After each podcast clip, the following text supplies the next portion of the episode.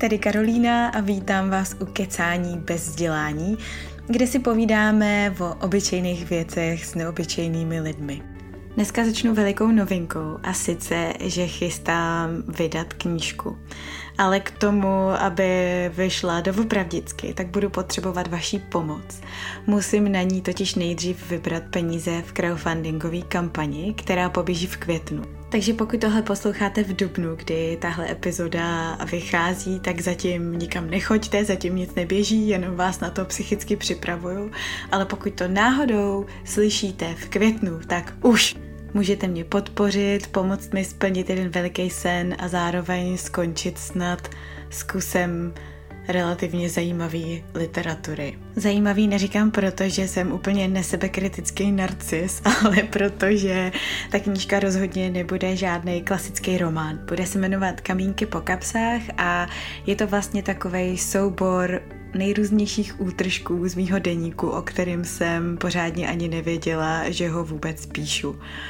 Budou to texty o cestování, o vztazích, ale nejvíc ze všeho stejně o takovém tom věčném hledání a snaze najít cestu k dospělosti. Pokud byste chtěli vědět víc, tak určitě sledujte můj Instagram, kde budu dávat všechny nové updaty. Najdete mě pod Karolína pod tržítko kvás, anebo se můžete přihlásit k odběru mých milostných dopisů na mých stránkách karolínadobrovská.cz. Tak a teďka zpátky k podcastu. Pokud vás kecání baví a třeba vám přináší i něco hodnotného, tak ho teďka můžete spolu se zbytkem mojí tvorby podpořit na Patreonu, kde mi skrze svůj pravidelný měsíční příspěvek dáte jednak najevo, že vám to celý dává smysl a třeba byste rádi, abych v té tvorbě pokračovala. A druhá tím pomůžete nakrmit i naše hladové australské krky. Na oplátku za to ode mě dostanete exkluzivní patronský obsah, kterým jsou třeba moje pravidelní novoluní výklady nebo zpravodaje do ucha, kde řeším nejrůznější zákulisní věci a svoje myšlenkové pochody, anebo vám může ve schránce přistát opravdický pohled až od protinožců. Všechno tohle a další informace o tom, jak si můžete vylepšit svoji karmu, se dozvíte na patreon.com lomeno Karolina Kvas. Tentokrát moje převeliký dík patří Renátě Jančálkový a Evě Vyčichlový. Děkuju moc. No a dnešní díl kecání je zase jednou celý v angličtině. Povídám si totiž s Verenou Erin Polowy, což je holčina, která stojí za projektem My Green Closet, který se zabývá udržitelnou módou a udržitelným životem obecně. Erin je člověk, který mě vlastně přivedl ke kapesnímu nebo takzvanému kapsulovému šatníku, protože má na svém kanálu právě spoustu inspirace, kde kombinuje jednotlivé prvky ze svého vlastního šatníku, tak aby po každý vytvořila nějaký nový originální outfit. Zároveň se ale věnuje mnohem hlubším tématům, který se týká udržitelnosti, jako třeba jak vůbec funguje modní průmysl, jak se o svoje oblečení starat, aby vám co nejdéle vydrželo, inspiraci na zelenou kosmetiku, prostě je tam toho hrozně moc. Já mám Erin ráda, protože to není žádný sustainable zero waste naci, ale prostě normální holka, která veškeré svoje myšlenky komunikuje míru milovně a s důrazem na nějakou rovnováhu, což je vlastně téma, kterýmu se v dnešním kecání hodně věnujeme. Povídáme si třeba o tom, jak Erin hledá rovnováhu mezi snahou žít udržitelně a zároveň se z toho všeho nezbláznit, jak se brání impulzivnímu nakupování, jaký má strategie, aby předešla tomu takzvanému pain and pleasure balance, neboli rovnováze mezi obětí a potěšením, který tak často stojí za našima nákupníma rozhodnutíma, nebo o tom, jak její šatník ovlivnilo mateřství a proměny těla s tím spojený. No a pak mě zajímalo ještě jedno velký téma, protože mi to přijde jako úplná boží halus. A sice Erin s manželem nedávno koupili domek a úplně celý si ho vybavili z druhé ruky takže taky udržitelně.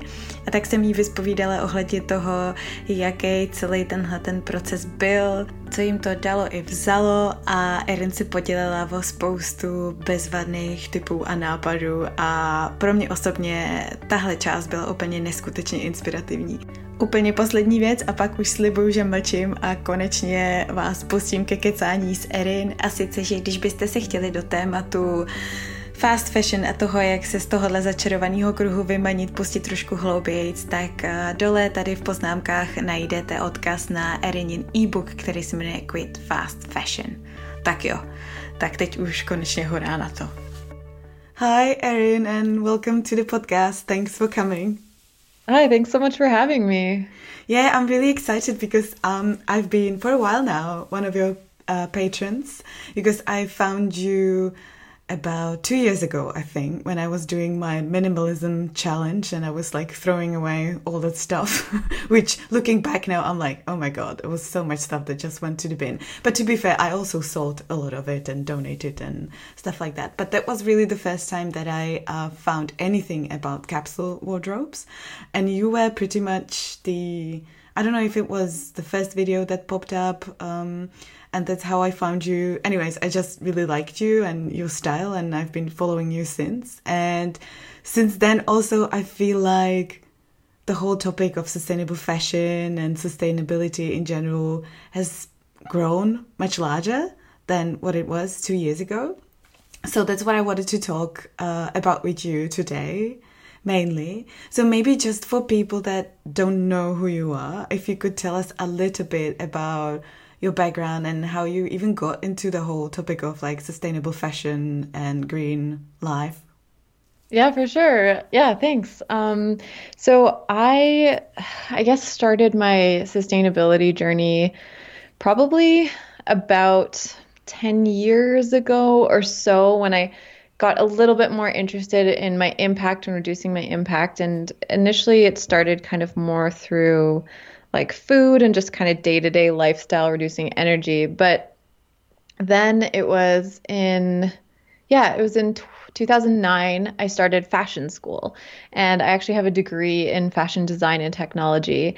And in through that, I learned about how really uh, terrible the fashion industry is on so many different levels. Like when we're talking about sustainable impact, the amount of resources and energy and water and chemicals involved in just producing a single garment is really shocking. And then there's also the human costs. So we have labor and we have people who are, you know, growing the cotton and spinning fabrics and sewing and, you know, I'm sure we've all heard about some of the really horrible conditions that people are working in.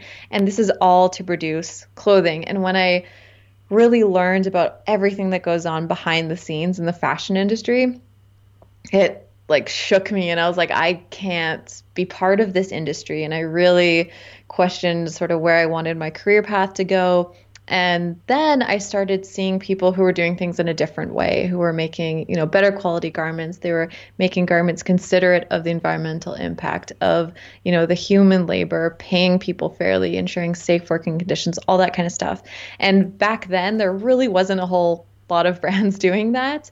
And that was really inspiring to me to see that there can be a different way of doing things.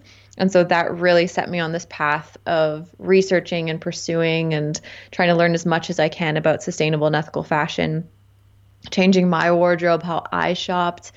And that kind of led me into capsule wardrobes and realizing that if I buy less, I can buy better quality things. I can buy things that, you know, better reflect my wardrobe, buy things that I'm for sure going to wear. Cause, you know, I would like most people, I would buy a lot of fast fashion, wouldn't really wear it that much. Um, it would just hang in my closet. So, yeah, so that really changed my perspective on my wardrobe and building a much more consciously curated wardrobe. And then from there, I've like worked in the fashion industry a bit, and I started up my YouTube channel because I was looking. I started it up right around the time I started my first capsule wardrobe, and there really weren't a lot of other people talking about it on YouTube, talking about sustainable fashion. And I figured, oh, like let's just share what I'm doing. And then I've been doing YouTube for I think like five years now, um, and it's been really exciting. And I've you know really enjoyed being able to share this. And i've also learned so much from other people from people who are following me from other people on social media.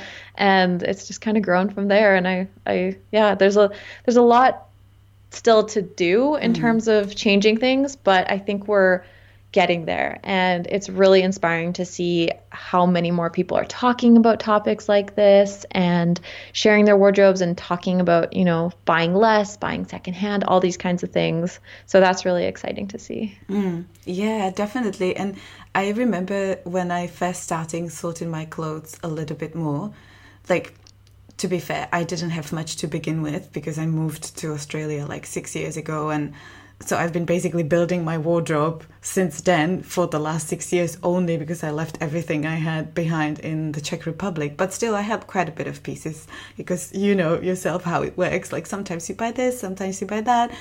And I remember it was almost exhilarating when I like uh, decluttered everything and I just had literally what I loved and what I used and what I wore. And I loved that feeling the other day as well, or the, the next day when I opened the closet. I was like, oh, this is so easy. I don't really have to go through all the clothing for like 20 minutes just to figure out what I'm going to wear today.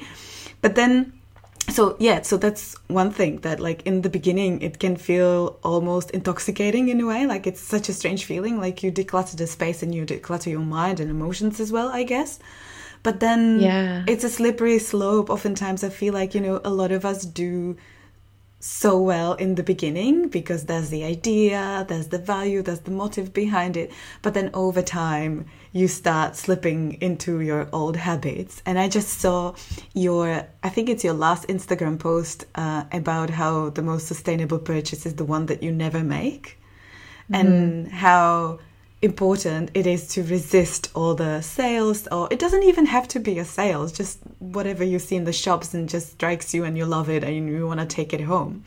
And so i guess i have a question in terms of is it still difficult for you even after all those years to resist all these temptations? Or have you already or is it such an important value in your life that you don't even think about it anymore? Like you are aware of the fact that something looks nice and you would maybe want to buy it, but then you're like, no way, there's too much cost behind it that I can't even see. How mm-hmm. does that work in your head when you're making decisions like that? Yeah, so it's it's been really interesting how mentally things like that have shifted because shopping and buying stuff is such it really does affect us psychologically. Like we get a rush of dopamine mm-hmm. when we buy things. It's really exciting. It feels rewarding. And there's also um, i made a, a video about this actually like the sort of psychology of fast fashion because our brains have this kind of cost um, or, or like a pain pleasure balance. Mm. and if we see something and it's like oh that's you know a beautiful garment. I'd love to own that. Um, we you know we're already kind of getting excited about that. And then our brains will weigh kind of the like quote unquote pain of it. And if the cost is really low it's like oh but it's not even it barely even costs anything. Like i can get this mm. wonderful you know feeling and and peace and i'm going to look so fantastic. And you know we have all of these all this marketing um, that it really does feed into our psyche and makes us want to buy things. And it's hard to to fight that and to break that. And you have to take a step back and kind of check yourself and be like do i actually need this? Am i just getting excited? And so sales sales are super exciting because not only can we get that piece but we can get it for less cost. So less like of the pain of buying something. Um, and and it for sure takes time. And i definitely still sometimes get tempted by things. But i think I've learned quite a few tools. Mm. Um, just from experience and from like picking things up over time and also from you know what other people do where first of all like i don't even go into any kind of fast fashion stores or places that i know and i used to kind of just out of habit if i was at a mall or something i would browse around and in my head i was like oh i'm not going to buy anything but you still just seeing it and being there like I said, you know, these stores are designed to make us want to buy things. So removing that, like not even going into places. And a big thing for me was changing my uh, habits around shopping because I think a lot of us shop for fun or we mm. shop because it's like yeah. a social activity. We go with our friends. Um, You're bored. And yeah, exactly. You're bored. There's the whole concept of like retail therapy, which I really don't like because, you know, there's so many better activities we can be doing for self-care and for our mental state than buying things. But, you know, these things are they're very real feelings that people have. And realizing that redirecting those activities, so instead of going shopping, doing something else that I enjoyed, um, going somewhere else with friends that isn't that doesn't involve shopping. That was a big shift for me because I definitely shopped for fun. Mm-hmm. Um, so that changed things quite a bit. And then in terms of like, you know, I think we always have desires for different things. Um, you know, you scroll through social media and you see something that's really cute and think about you know how you it would work in your wardrobe and i always try to ask myself a bunch of questions before i even mm-hmm. consider something so looking at like okay if this was something that i purchased how long would i wear it like what would i wear it with and i have kind of a little checklist of 10 questions that i always run through and if i can't you know respond to any of those questions then it's a no purchase. And I also really try to put time between buying anything. So I wait at least a couple weeks before buying something because it's so surprising how if you give yourself a little bit of time, yeah. often you even forget that you wanted that thing. That's another thing, right? The urgency behind the sales that like you're gonna mm-hmm. buy it mm-hmm. now because tomorrow it's gonna cost like three times more again, or they're not gonna have it in the store anymore, and it's this whole psychological factor as well. Yeah, yeah, it's scarcity, right? You think, oh, I'm gonna yeah. miss this. I need to, I need to act now, and that's another marketing technique that they use to get us to buy things.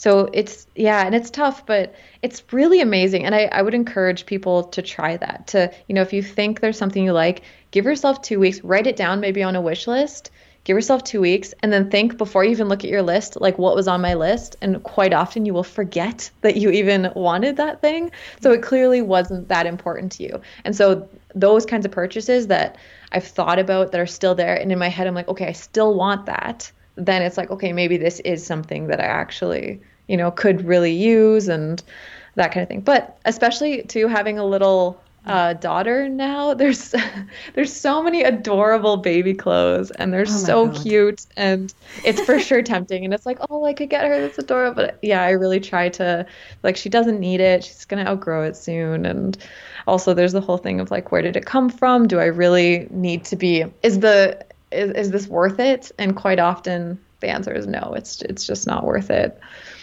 Do you have those questions handy anywhere so that we could share them with other people? I do. I do. I have a blog post about oh, it. Okay, perfect. can, I'll, I'll link it I can send below. you the link later. Yeah, I think it's like the yeah ten questions you should always ask before oh, buying oh, okay, something. Good. yeah, yeah. No, like I I totally try to do this myself, and I I think even the fact that you try to have a curated wardrobe and a capsule wardrobe or something like this, even though it doesn't have to necessarily be those thirty three items or how many they are, that that makes me personally think much more about what I want to buy because I sort of go through this like mental designing app in my in my head and try to match everything with everything and if it actually makes sense to put the pieces together and then like oftentimes i'm like mm, i don't actually have anything to wear it with i would have to buy another three pieces of clothing just to wear this one so it doesn't really make sense but then i guess like yeah. another big thing is that people are not used to spend the money for the quality garments now are they yeah. so like it's it's really i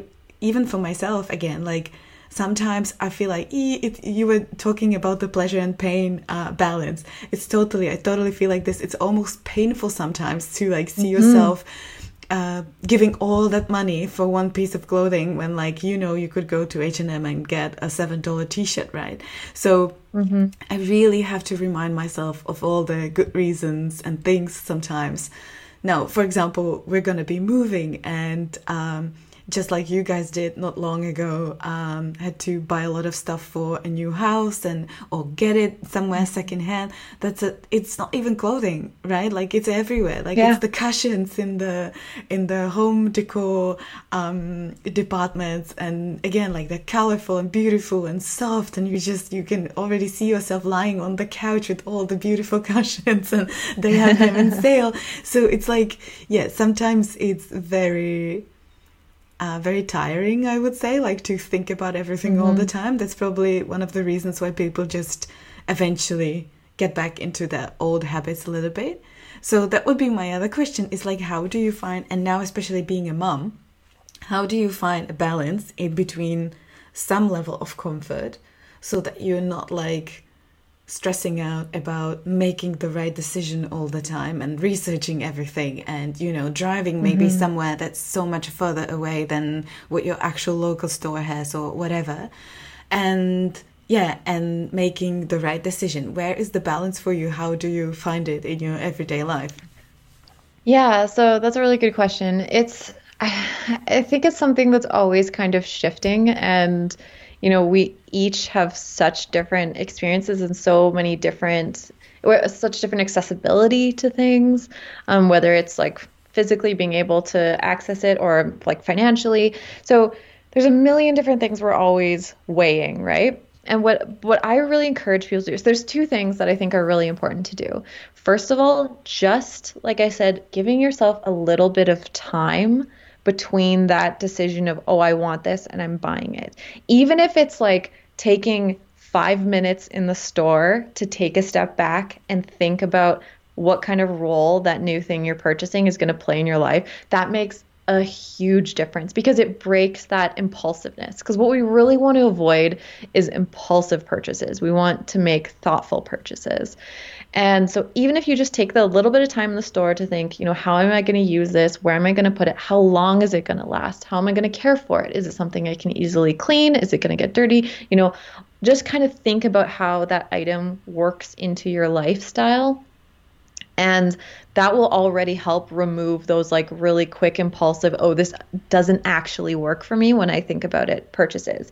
And that's huge because I think impulsive purchases really are the worst kinds of things because we're literally just buying it because we want it because it's beautiful or whatever and not really thinking about whether it's functional and practical for us. And even if it's something decorative, it's like do I love this? Do I really, you know, want to have this? Do I want to see this every day?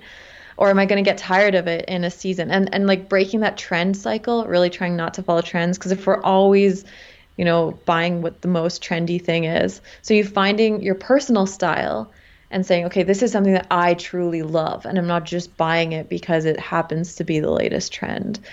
Because mm. I think those kinds of things are the purchases that we hang on to, that we actually use. So trying our best to avoid that. And like I said, it can be just just a little break that you take in the store to yeah. be like, why do I want this? And you mentioned a really good point about the care, how like oftentimes you buy something and then once you bring it home, you find out, oh, I can't actually wash this. Like it only has to be dry mm-hmm. cleaned or hand washed or whatever. And and you're like, oh, how am I gonna do that?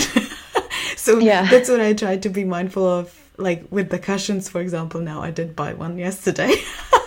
but but I looked at like how do I take care of this because I don't want to be in a place where like I need mm-hmm. to wash this and now I'm like oh I can't actually wash this or it has to be hand washed and you know I probably won't do that because I'm too lazy for that most of the times.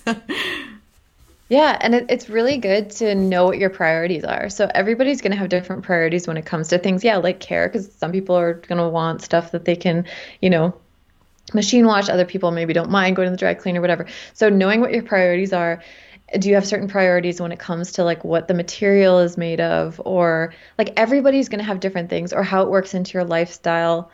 Um, so knowing what your top priorities are in terms of you and function, like style also, and also if you have any priorities when it comes to more like sustainable and ethical values. So I always tell people to you know, we're you're never going to check all the boxes. You're not going to be able to find something that's like the perfect piece that's also, you know, the most sustainable and it's fair trade and it's, you know, locally made and all these kinds of things. If you're trying to do that, you're going to get overwhelmed and really frustrated. So I always tell and really encourage people to pick a top priority and start there. And so maybe that's, you know, buying locally made products or maybe you're going to focus on natural materials or more sustainable fibers or maybe you really care about like the ethics and you want to focus on fair trade. And so then if you just have one top priority, like it makes it a lot easier to search for those things instead of tr- trying to do everything because it's it's impossible especially at this point with what's available to to check all these boxes so even if your priority is just buying something that's good quality that's going to last you yeah um those are all fantastic. And it gives you something to focus on, which then I think takes out a lot of that extra um, just all that extra research and thought process and everything because you you just have one thing to focus on where I'm going to find you know some try my best to find something that meets this criteria. If there's any extras that's fantastic but this is the one thing that I want to focus on. And I think that really helps with trying to be a bit more um, responsible with purchases yeah no, that, that's definitely a really good advice because it can be super overwhelming, especially then, like, if you also think about all the greenwashing, that's another mm-hmm. big thing, right? yeah. How, like, a lot of brands, they're like, oh, this is sustainable, this is organic. And you're like, oh, okay, so you see the label. And again, like, maybe you don't have time to do all the mm-hmm. research mm-hmm. because, like, you have different priorities and values in your life as well, right? So, yeah. um, but I found that there is a lot of apps right now actually where you can put the brand in and it tells mm-hmm. you what their sustainability score actually is. So I forgot the name now, but I'll try to look it up and put it in the link down below later as well. That's really helpful for me. Um, I'm not sure if there's anything for other products, like we were saying, like maybe home decor, like furniture, things like that, because that's another, right? That's another big yeah. thing uh, there are some sites that kind of do uh, ratings based. On, I think Good on You is the one you're talking about um, for fashion. There's a couple also sites that do. Yeah, they have some kinds of like rating scores of different companies. I do think those are great as a starting point. Um, however, I would just say that their criteria are all based on different kinds of things, right? And so they weigh things differently. They might not necessarily weigh things the same way you would. Mm-hmm. Um, like for example, I know some people who like animal rights and like animal products are extremely important to them, right? And a lot of these apps don't weigh that as highly, oh, yeah. okay. uh, like cruelty-free products or whatever. So it's it's a great starting point. Like for sure, I think it's really good to be able to, to especially to know like, oh, this company isn't actually doing very well.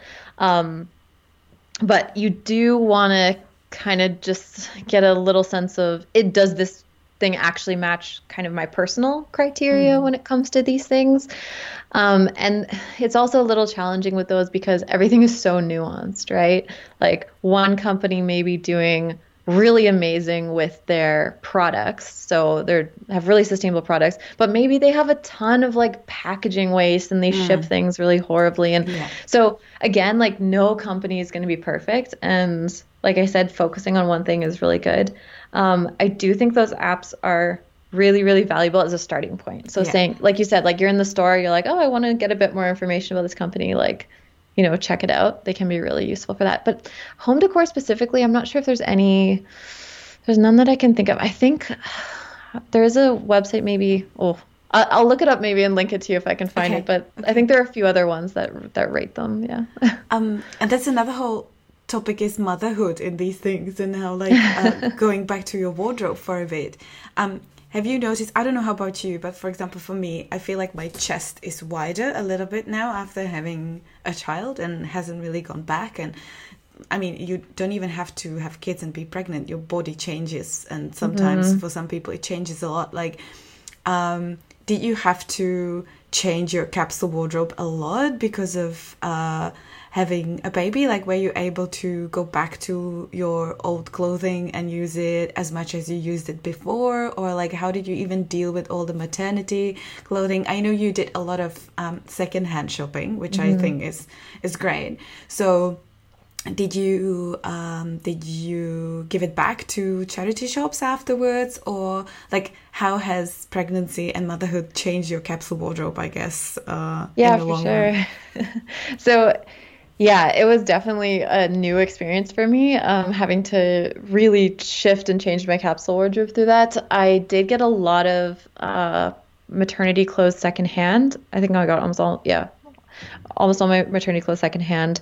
I did get a few new pieces that I that weren't necessarily maternity clothes, but that I could wear. And I was really lucky that a lot of my pieces that I had from before also just continued to fit because I did have quite a few kind of like oversized and looser pieces, which were totally great for wearing those. And after I did donate those back to like the okay. local thrift stores, so hopefully somebody else can use them. I do think if you're able to like give them to somebody else, that's yeah. even better. Um, unfortunately, I didn't know anybody that was pregnant that could that could use them, but that's a really great option too to kind of like pass them around. And something which I also saw, which we unfortunately didn't have here, but there are a few companies that have maternity clothing rental services, which oh, I think is a awesome. fantastic idea. Yeah, so they send you a bunch of key pieces um, that you could just use for uh, your pregnancy and then you can send them back and they get they rent them to somebody else. So concepts like that i think are really great. But yeah so that my capsule wardrobe did have to shift quite a bit um, for while i was pregnant. And then now it's been really interesting kind of adapting my capsule wardrobe a bit. So nursing for sure i need like nursing friendly tops. That's been a bit interesting. There's some pieces that i haven't really been able to carry on both for fit and just practicality so those pieces I currently have in storage and I'm gonna I was gonna give myself at least like six to nine months, maybe even a year to kind of see where my body goes, what's happening, and then reassess if those are pieces that I want to continue hanging on to. Because it is like I love um, you know, so many pieces in my capsule wardrobe I absolutely love. So I don't necessarily want to get rid of them if I don't have to. But yeah, so I'm just giving myself some time to kind of mm-hmm. readjust and see and then reassess those pieces. Um, and I have had to get a few new pieces just to make my capsule function a bit better. And yeah, I think, I mean, you know, with any kind of body changes, you kind of have to adapt a bit and sort of see where you're at. And I tried to get pieces that were flexible with that in mind that my yeah. weight has been, you know, fluctuating and changing. So not getting pieces that are like super fit and tailored, which wouldn't fit me right away. So just yeah, trying to be a bit conscious of that. But it's been a it's been a learning experience. And I think with any capsule wardrobe, you're never gonna be at that point where you're like, it's done. My capsule wardrobe is finished. It's perfect. Like it's going to be this way for years. Mm-hmm. It's always fluctuating and changing a bit. So I, yeah, I, I, always see it as just a learning experience and taking what I can learn from that and using it to maybe move forward, have a bit more insight into the pieces that I'm putting together for my capsules. And I think the whole secondhand shopping thing is so good as well. I think like maybe this can be partially cultural as well, but I feel like from where I come from, Czech Republic, which used to be Czechoslovakia, communist regime there, and all these things, and there weren't really that many new uh, things in general that you could buy because there was just nothing on the market. People relied heavily on secondhand stuff or stuff that they made themselves. So I feel like ever since we had an actual open trade economy, people are even more crazy about all these things because they couldn't get them before, right? So we even have that, I would say, maybe, well, on one hand, I don't think we are as consumerist as for example the rest of the western world because we just weren't used to that and we're still kind of getting there but on the other hand like we value new beautiful things that you can buy mm-hmm. in a mm-hmm. store more than stuff that you could you know get as a hand me down or in a second-hand shop but uh, yeah, I think especially for my generation, that's kind of hasn't been um, in, affected by this as heavily. That's a really good alternative as well. And not even mentioning the fact that oftentimes if you find more like a vintage clothing, it's even better quality than what you can buy today. Mm-hmm. Because back in the days, like they made stuff to actually last, right? Which yeah. is kind of funny that like you might end up uh, end up buying whatever something a sweater from the 80s that will last you for the rest of your life totally yeah it's amazing some of the quality of, of vintage pieces yeah. it's really crazy um, one more big topic i would like to ask you about is the whole um, new house and how you put stuff mm. into your new house and buying furniture and things like that because you moved not uh, too long ago and you kind of went on a mission of buying as few things as possible and getting as much as possible secondhand or as a hand me down or just trying mm. some other way how to get it sustainably and we are actually going to be moving in a couple weeks uh, ourselves and i find this super exciting this whole idea and again super intimidating at the same yeah. time and so if you maybe could tell us a little bit about this experience and touching again on the factor of like comfort versus you know like really focusing on your mission and doing it the way that you ideally wish for because i can imagine like moving is stressful already without anything else right and then mm-hmm. like focusing on getting all the stuff sustainably secondhand preferably that must be so exhausting sometimes as well because it takes you so much more time and effort and everything so what your experience uh, has been like yeah, so it was it was quite an experience. It definitely, yeah, like you said, it does take time and effort. Um, we were really fortunate. So, to go back a bit, like we moved from Germany to Canada, so we basically had nothing when it came to like furniture and home things. We just had, you know, a few boxes that we had in storage at my parents' place when we came back. So yeah, like we weren't moving with a lot of stuff at all. We basically were starting from scratch essentially. But what we did have, which was great, is we had quite a bit of time because we knew like we purchased our house, I think like three months before we actually moved in. Um, and then before that, we were like looking for a house and we were living in a, a rental so we had a furnished place so we didn't need anything for that. So we were really fortunate that we had quite a bit of time to look for things and slowly kind of accumulate things because i think if you're doing a quick move it it's really challenging. Um, a couple things that we did which helped us out a bit is i kind of pre-planned the house in a way and that was really helpful for me to wrap my head around what we needed in the space um, there's a like a free tool that I found online called Home by Me, which allows you to input the dimensions of your rooms and it creates like a little floor plan basically. And I found that super helpful because we measured the house quick. We were, really fortunate. And if you're looking at a house or, or renting anywhere, I would highly encourage you to like ask if you can just measure the rooms so that you can in your head get a sense of the size because then before you move in, you can kind of already plan how your furniture is going to fit. And that was really great because I was like, okay, we have this room. We're going to need some kind of like sofa or sitting area. Great, we can fit something here and fit something there. So I already in my head had a sense of what kinds of pieces of furniture um, we wanted and, and would work in the space. And so that gave me a good list of things to kind of use.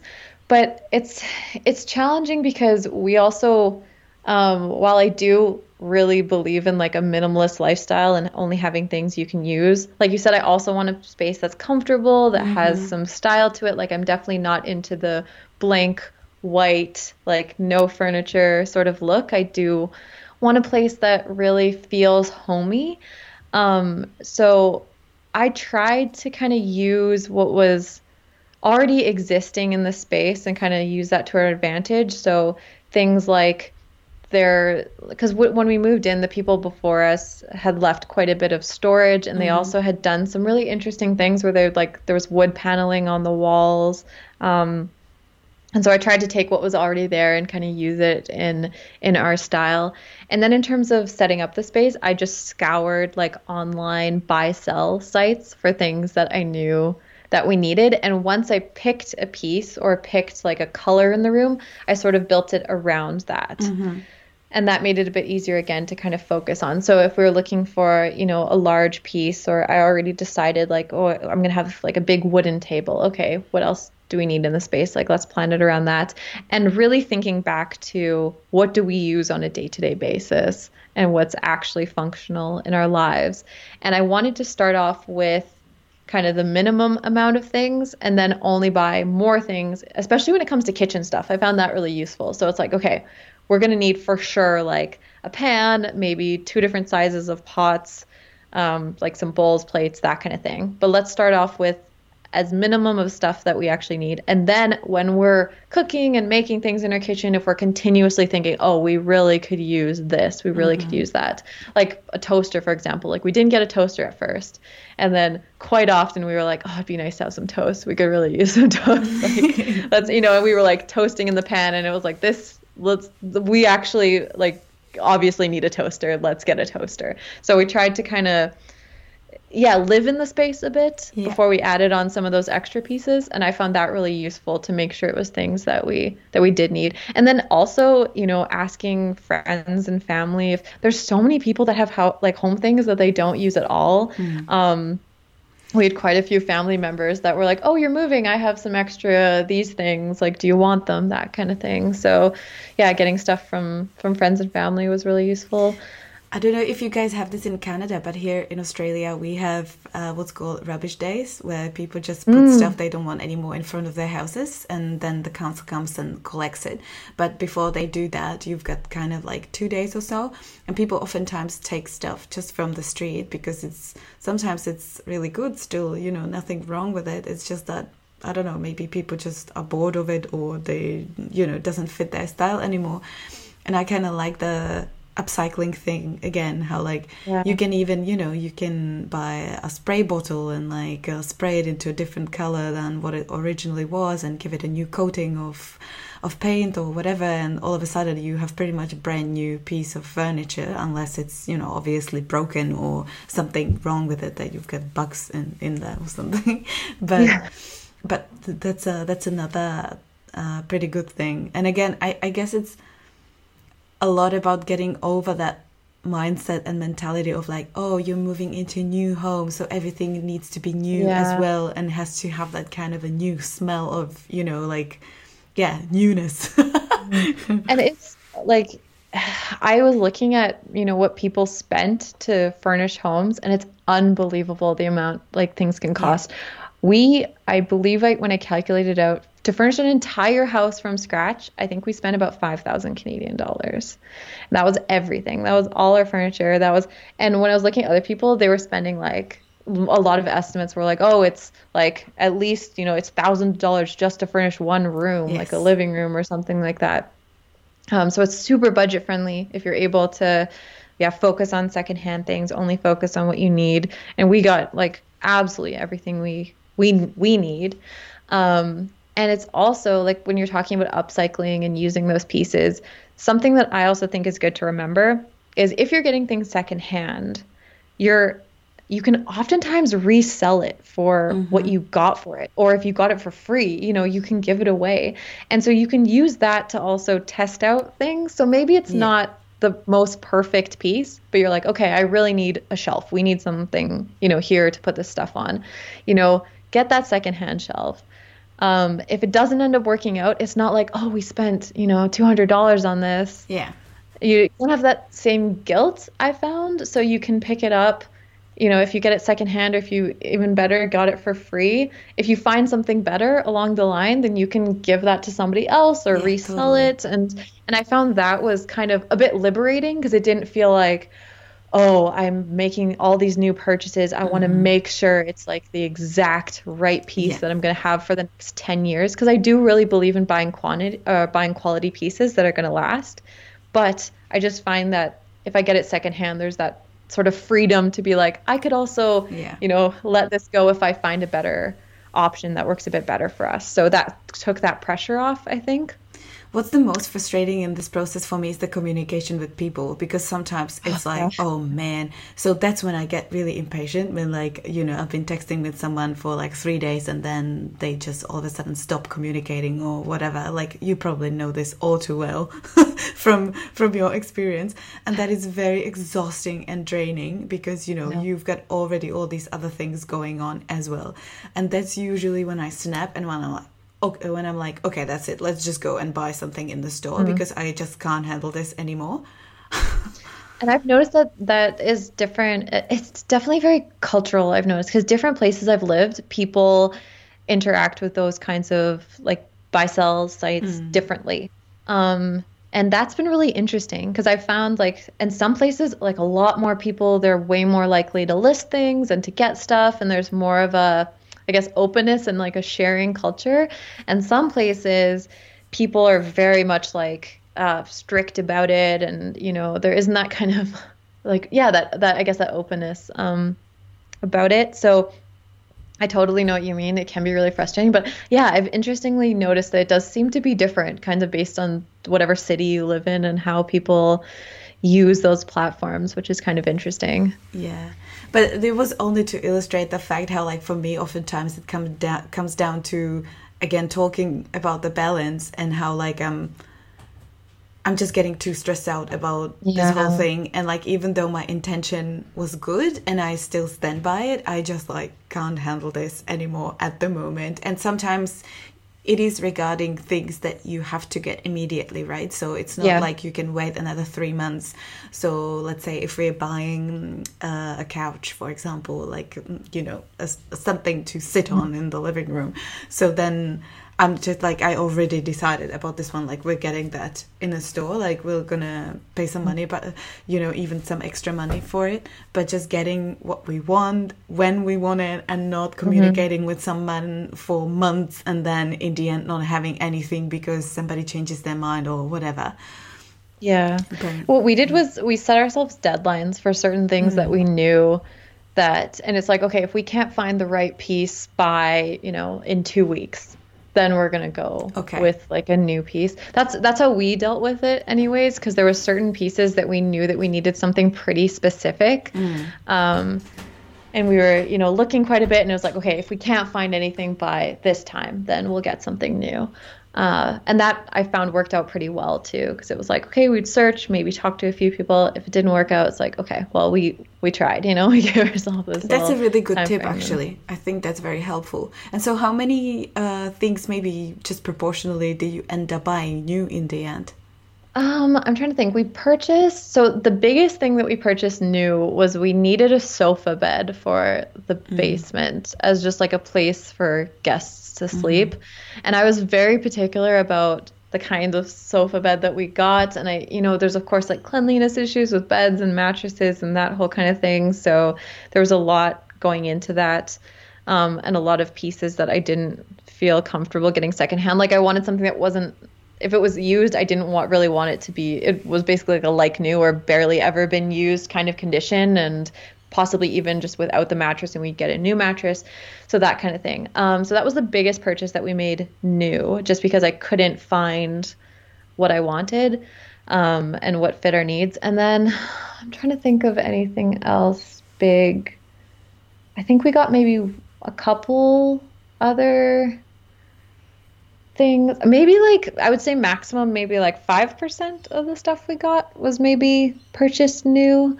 Um, and some of it was just some weird odds and ends things that we couldn't like garbage cans actually surprisingly. I was like, "Oh, it's it's literally a garbage can. We should be able, but people don't yeah resell or give away garbage. Like, we had to buy a new garbage can, which really bothered me because yeah, because it's obviously a thing for garbage, but I just couldn't find any.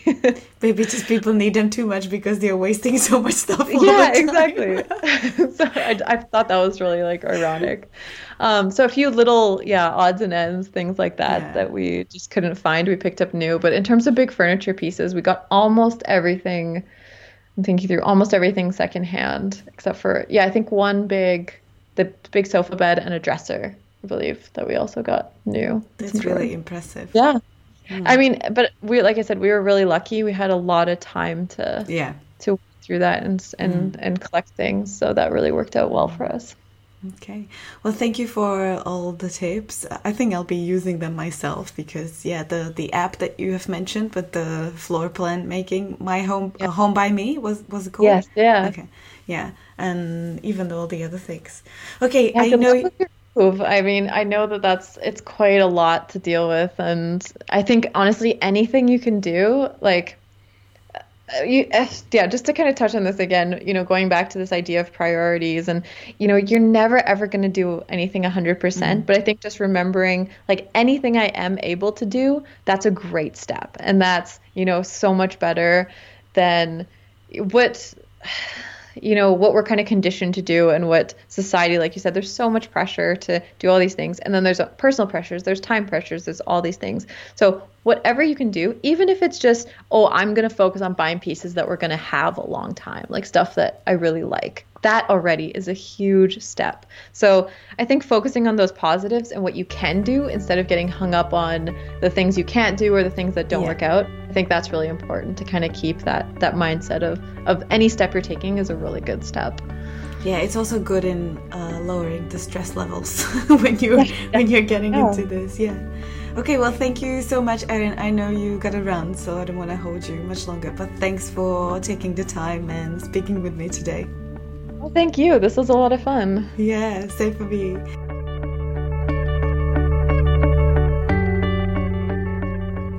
Tak já doufám, že se vám dnešní kecání líbilo a že pro vás třeba bylo něčím inspirativní.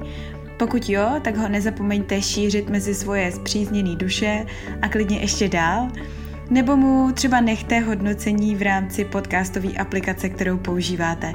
Celému podcastu to pak pomůže dostat se mezi trochu víc lidí. Pokud byste si cítili na širší podporu, tak se stavte u mě na Patreonu na patreon.com lomeno Karolina Kvás.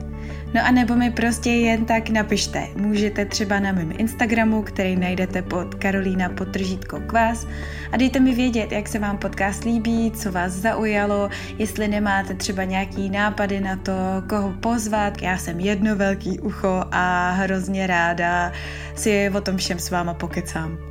Tak jo, tak mějte krásný den, ať jste kde jste a děláte, co děláte a zase příště. Ahoj!